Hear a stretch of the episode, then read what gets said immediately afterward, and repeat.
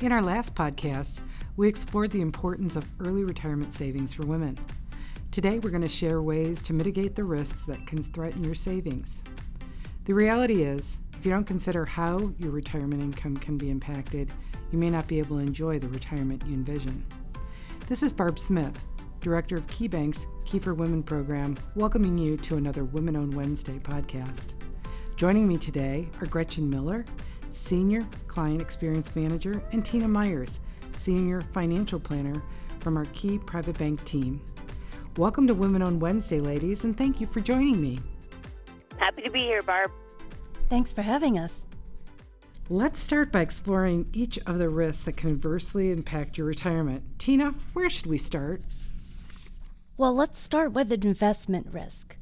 Uncertainty abounds us, and we really don't know whether investment returns will meet our expectations. So, returns are not linear. So, it's important that you look at your retirement plan using different return assumptions. The reality is, you can have positive years with positive returns and down periods with some negative returns.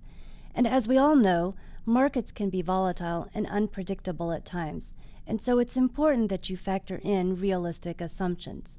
So, our approach to financial planning is to vary the annual returns for the portfolio by using something called Monte Carlo analysis. And when using Monte Carlo, we run a thousand trials of the plan. And what I mean by this is that we run your financial plan a thousand times, assuming different market returns in every single trial. And so some of those will be positive and some of those will be negative. And that way, out of those 1,000 trials using different return assumptions, we can see which trials are successful. And successful, I mean you can fund all of your goals versus the ones where you run out of money and you're not able to fund 100% of your goals. So your probability of, of success will range somewhere between 0 and 99%. You won't see 100% because we can never guarantee that a client will reach all of their goals. That's being unrealistic. The end result is that you're going to have to take return variability into account, and with ongoing monitoring of your plan, you can stay on track. You can even test your plan to see what if the first two years of retirement start off with really bad investment returns. This would cause a retiree to withdraw money from principal because investment gains are minimal. So, taking money out of principal will diminish potential returns in the future. So we call this bad timing or sequence of return risk. And this is when experiencing a market downturn will have the biggest impact on retirement results. So, again, knowing whether you can successfully ride out a bad timing or need to make adjustments to your plan now will keep you on track for retirement. The key to a successful retirement portfolio is not to make any drastic changes during market volatility or a downturn, your planning should have addressed those issues in advance. And once you're in retirement, execute on that plan that you put in place and stay disciplined. So, none of us have a crystal ball that can predict our future returns. It certainly would be great if we did. But what I hear you saying is that we need to make sure that we're saving enough under the worst and best case scenarios to be certain you have enough money to meet your retirement goals. Gretchen, is there another risk we need to know about?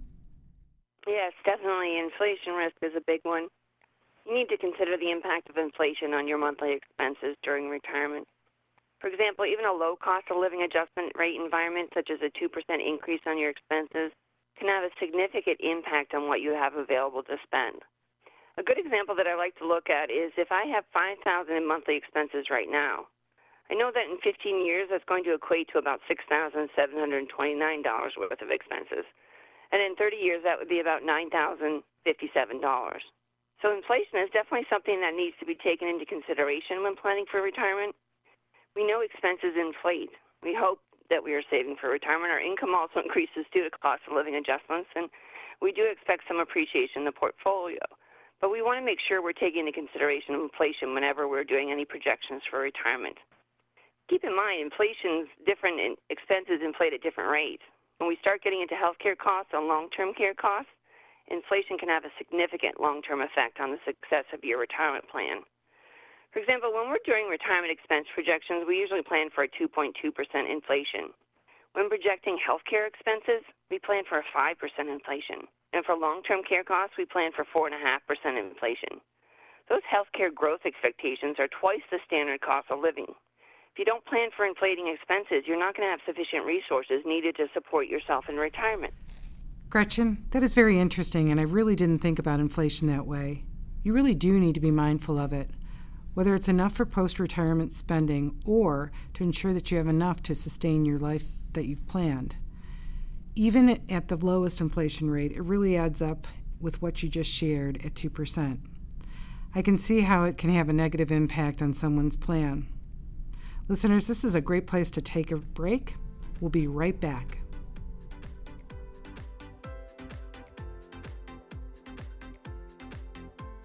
My name's Miriam. One of my biggest goals is to build my credit up. At KeyBank, we believe it's never too early to start thinking about making financial progress. They want to help you get ahead. My credit score really has, in the last few months, jumped 60 points, and I wouldn't have been able to do that without the help of the advisors at KeyBank. Make progress. Come in for your free 30-minute financial wellness review. Learn more at key.com/progress or your local branch. KeyBank is member FDIC. And we're back with Women Owned Wednesday and my guests, Tina and Gretchen, who are t- discussing uh, mitigating risks in retirement. Tina, are there some other risks our listeners should know about? Absolutely. Additional risks would have to include um, income taxes and having a tax diversified portfolio. So, location of assets is also very important. During retirement, it really matters where you withdraw from your account. You can have a tax free account, you can have a tax deferred account also, and just depending on whether you're withdrawing your money, it's important to understand the implications for your taxes in cashing out some of your retirement funds. So let me go through a couple of examples. So let's start by looking at withdrawals from your taxable investment accounts. So this is funded with post tax dollars. When you need money from your taxable investment account, you usually have to liquidate an investment to generate the cash that you need, and this in turn will generate capital gain, short or long term. Short term capital gain is taxed at ordinary income tax rates, and long term capital gain is taxed more favorably at lower capital gains tax rates. So now let's look at withdrawals from retirement accounts. For example, if you have a pension fund payment, those payments would be taxable at the time that you are withdrawing those, 100% taxable as ordinary income. If you have an employer sponsored retirement account that you've been saving into while working, those are tax deferred while they accumulate. And on a pre tax basis, you make contributions to those while you're working. But then when you retire and you begin to withdraw those funds, all that money comes out to you and it's taxed to you at the time of withdrawal, usually at ordinary income tax rates as well. Same with traditional IRA accounts, another form of saving for retirement if you don't have an employer sponsored plan. Similarly, you get a tax deduction for contributions while accumulating those funds. And depending on your income level, generally, when you're pulling the money out during retirement, those will be taxed at ordinary income. And then another bucket source of retirement income would be your Social Security benefits that you receive that are taxable to you. So, depending on your income level, sometimes 85% of that would be taxable and sometimes 50% may be taxable. It just depends on your income level. And then the final bucket of income can come from tax free sources, such as Roth IRAs and health savings accounts. Roth IRAs would be retirement accounts where you put after tax money in it, and it grows tax free until you make until you make withdrawals. Withdrawals from Roth IRAs are tax free. Health savings accounts are accounts that are used to pay for qualified medical expenses. There are annual limits as to how much you can contribute to these. These accounts grow tax free as well. And when you make withdrawals during retirement to pay for qualified medical expenses, those withdrawals are also tax free. So you can kind of see the different buckets of retirement income are taxed at different rates and different types of income. So knowing the tax diversification and where to be pulling your money from can help you achieve tax efficiency. So I guess simply stated, tax diversification is a strategy of placing funds into several different types of accounts with different types of tax treatments to help minimize the taxes that you incur when you make withdrawals during retirement. Ah, yes, dreaded taxes. I think everyone remembers their first paycheck and how surprised they were about the amount of taxes taken out. You would think that at retirement, you wouldn't have to worry about taxes. But understanding what you need to do today to ensure a good tax strategy for retirement is imperative. So, another question I have for you, Tina is it also important to keep abreast of the changes in tax laws? funny, but absolutely. But funny you should say that because we just had another tax bill at the end of December that completely changed retirement planning itself, the Setting Every Community Up for Retirement Enhancement, or SECURE Act. The last major tax law change prior to that was the Tax Cuts and Jobs Act at the end of 2017, which impacted almost every taxpayer.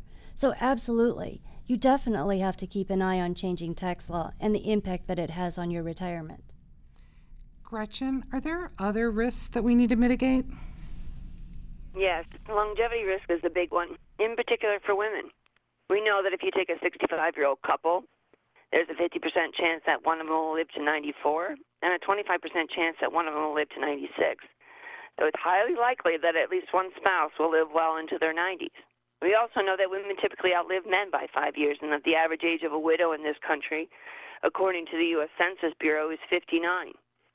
So that's shocking to a lot of us, but this data points to the fact that women are living longer, and it also reflects the fact that as a general society, we are living longer.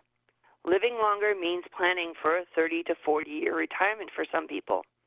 This is one of the reasons why Social Security is so valuable because it's guaranteed income for life that keeps pace with or tries to keep pace with inflation and it provides for a surviving spouse. Unfortunately, your dependable defined benefit pension plan that many of our parents had and received pension checks for life from are being replaced by defined contribution plans such as 401ks. The investment responsibility is now in the hands of the employee, and it's up to the employee to turn those investments into income. By the way, the reason for those declines in pension plans turns out those pension plans were expensive to employers, mainly because they were having to insure for longevity risk, among other factors. Getting back to sources of guaranteed income, the only other vehicle to get a guaranteed income stream for life is an annuity. Whenever we're helping a client plan for retirement, we like to see the essential expenses such as health care, food, clothing, shelter, and whatever else they deem essential, covered by guaranteed income streams for life. And perhaps use other investments that fluctuate to fund non essential expenses such as travel or luxury purchases. Yeah, Gretchen, longevity is a common topic that we use to address in our Key4Women programming. We know that there's a higher need for women to master their financial acumen to ensure that they have a plan for retirement along with caregiving and family obligations. So, you mentioned healthcare is one of the essential expenses that needs to be addressed in your planning. I can imagine another real, real variable for retirement planning, and similar to investment returns and inflation, you have to plan for the best and worst case scenarios. What do our listeners need to consider when addressing their healthcare plans? Healthcare risk and long term care risk need to definitely be addressed. And as I mentioned, the rising cost of healthcare and long term care costs are inflating at more than twice the rate of standard inflation. And unfortunately, healthcare expenses don't stop at any point in time, and they typically become more expensive as you age. And unfortunately, healthcare is not an optional cost, it's, it's pretty mandatory for most. To put rising healthcare costs into perspective for individuals, spending on healthcare was about $10,739 per person in 2017. This is up from $355 per person in 1970. And according to the Fidelity Retiree Healthcare Cost Estimate, an average retired couple aged 65 in 2019 may need approximately 285,000 saved after tax to cover healthcare expenses in retirement. Of course, the amount you'll need will depend on when and where you retire, how healthy you are, and how long you live. Keep in mind this number does not include long-term care costs, so that's just health health cost spending alone. So how do we plan for this healthcare expense? As Tina mentioned, one idea is if you're still working and your employer offers a high deductible health plan, consider enrolling and contributing to a health savings account. A health savings account can help you save tax efficiently for healthcare costs and retirement. You can save pre tax dollars and possibly even collect employer contributions, which have the potential to grow if invested and be withdrawn tax free for federal and state purposes if you used for qualified medical expenses. Once you're enrolled in Medicare, you can no longer contribute to an HSA, so you want to take advantage of maxing out contributions every year prior to age 65 or, or otherwise when you start Medicare. One thing to keep in mind with the HSA is that you can use it to pay for long term care premiums. Speaking of long term care costs, the risk of having a long term care event is quite high. The AARP Public Policy Institute reports that 70% of adults turning 65 years old will have the need for long term care services at some point in their post retirement lives.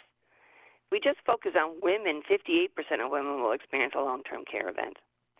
Also, studies show that on average, a long term care event happens to individuals at age 80, and we know that these long term care events last approximately two to three years. Most people would prefer if they were living in a nursing home that they have a private room. So we took a look at the average, and those are averaging about $102,000 a year.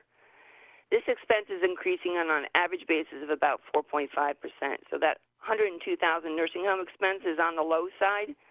The reason for that is it's a national number. If you take a look at somewhere such as the Northeast, where we have New York City and other high-cost areas, the average for a private nursing home room is about 161,000 for a year.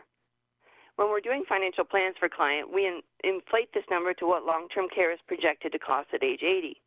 As an example, for a 65-year-old today looking for care in a private nursing home room at age 80, factoring in the long-term care inflation, the national average goes from 102,000 today to over 200,000 in annual cost in 15 years. Keep in mind there may be insurance products available to insure for some or all of this long-term care risk. It's best to speak to your advisor about options that are available to you. Individuals require early planning and understanding of their preferences and their goals so that they can protect their retirement assets and wealth. Both healthcare and long term expenses can significantly impact your retirement plan and are considered high risk. So, Gretchen, the cost of long term care and the implications that it can have on your life savings, especially when you don't plan, can be absolutely staggering. Ladies, thanks again for joining me today. And before we go, Tina, are there any other last thoughts for our listeners? Well, as a final thought, I would say that when planning to mitigate risks in retirement, there are things that you can control, like how much you save and how much you withdraw. And then there are those things that you can have no control over. So we discussed a few of these, like investment risk, inflation, tax law changes, rising healthcare costs, and long term care events. With the things that we cannot control, the best way to plan for them is to stress test your plan. So look at what if scenarios for bad investment returns, higher tax rates, or higher inflation rates, and see if your plan can still withstand those events. But if not, work with your advisor to build in some protection against the unknown. Thanks, Tina. Gretchen, how about you? We talked about some scary statistics today, but it's important to know that there are a variety of strategies available to mitigate some of these risks. You don't have to be unprepared and surprised if you plan on having retirements that last 30 and 40 years. Ladies, thank you again for joining me today. You've given our listeners a lot to think about, and I encourage all of you to take action today to mitigate the risks that can impact the savings you've worked a lifetime to accrue. Thank you for listening to Women Own Wednesday. Please be sure to subscribe, like, and follow. Also, feel free to comment. We'd love to hear from you about topics that interest you or obstacles you face as a woman business owner for a future Women Own Wednesday podcast. Until next time, go out and own your day.